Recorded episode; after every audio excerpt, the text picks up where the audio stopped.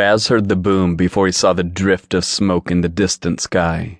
Fear took instant hold of him, pain stabbing his chest. He stared at the narrow trail of black smoke that rose from the far off desert floor, the area Ryder would have been flying over today. His hand clutched the wrench in a white knuckled grip. He knew the flight patterns for the test pilots. He also knew the sound of a crash when he heard one, knew what the dark smoke meant. Heartbeat picking up speed. He put away his tools and locked the hangar with shaking hands. If there was a crash, it didn't mean it was Ryder. The wing had more than one jet pilot. He jogged the quarter mile back to the house, afraid his cell phone would start to vibrate in his pocket. Sweat beaded his forehead and dampened his armpits by the time he reached the garage. His gut told him it was Ryder. His head argued odds were against it. Still, he jerked his keys and phone from his jeans pocket.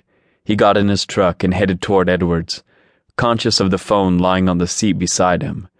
As he ate up the miles toward the base gate, he prayed the phone wouldn't ring.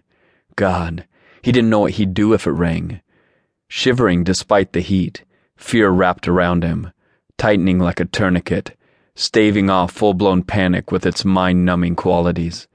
He drew a shuddering breath as he approached the gate.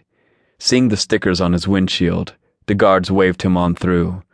Once inside the gate, Bas pulled to the curb momentarily he didn't see anything that would indicate there'd been a catastrophic accident. No servicemen rushing around, no base lockdown, no sirens. For a moment, he didn't know whether to head toward the testing wing or not. He had no rights. He might be Ryder's partner, but that meant nothing to the Air Force. They could have been legally married by the laws of the state of California, not that any such law had been passed yet, and it wouldn't matter to the military. Anger welled inside Bas as he realized his phone would not ring. If there was an accident, if his partner was injured or dead, no one would call him. He glared at his silent phone. He had no rights. The man who meant everything to him could be dead and no one would tell him. According to the Air Force, he had no right to ask and they didn't have to tell. Pulling the truck out onto the street, Bas drove toward the test pilot school. He needed to ask someone who would tell him, someone he trusted. He stopped in front of the building where he reported to work twice a week and got out of the truck. Coming down the steps of the building was his boss and friend, Mike Ahrens.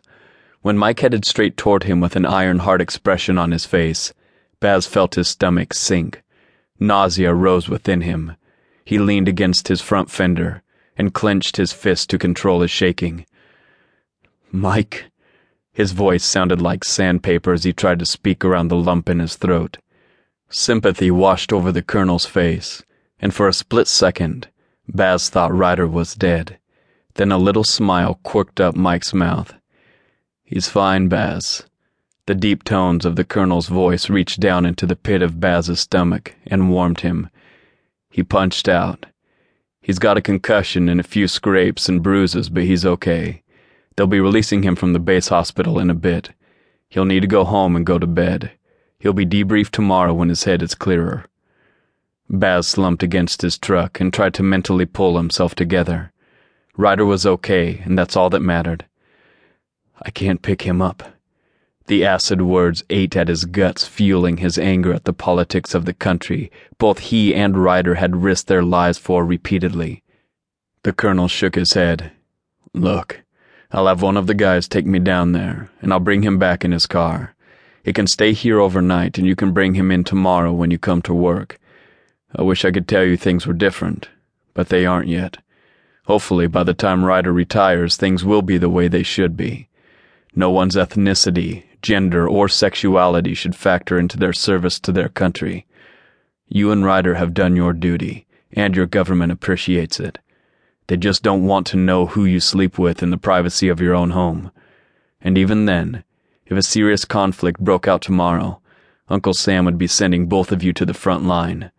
You're the best there is, regardless of your sexual orientation. Drawing a deep, shaking breath, Bas nodded. I know. It's just hard.